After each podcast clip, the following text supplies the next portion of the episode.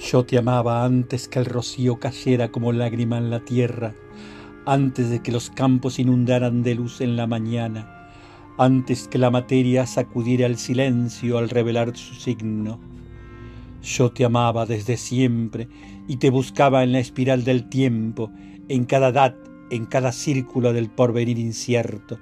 a través de la lluvia y de los mares, a través de la sombra y del abismo, a través de mi grito, y de mi sueño.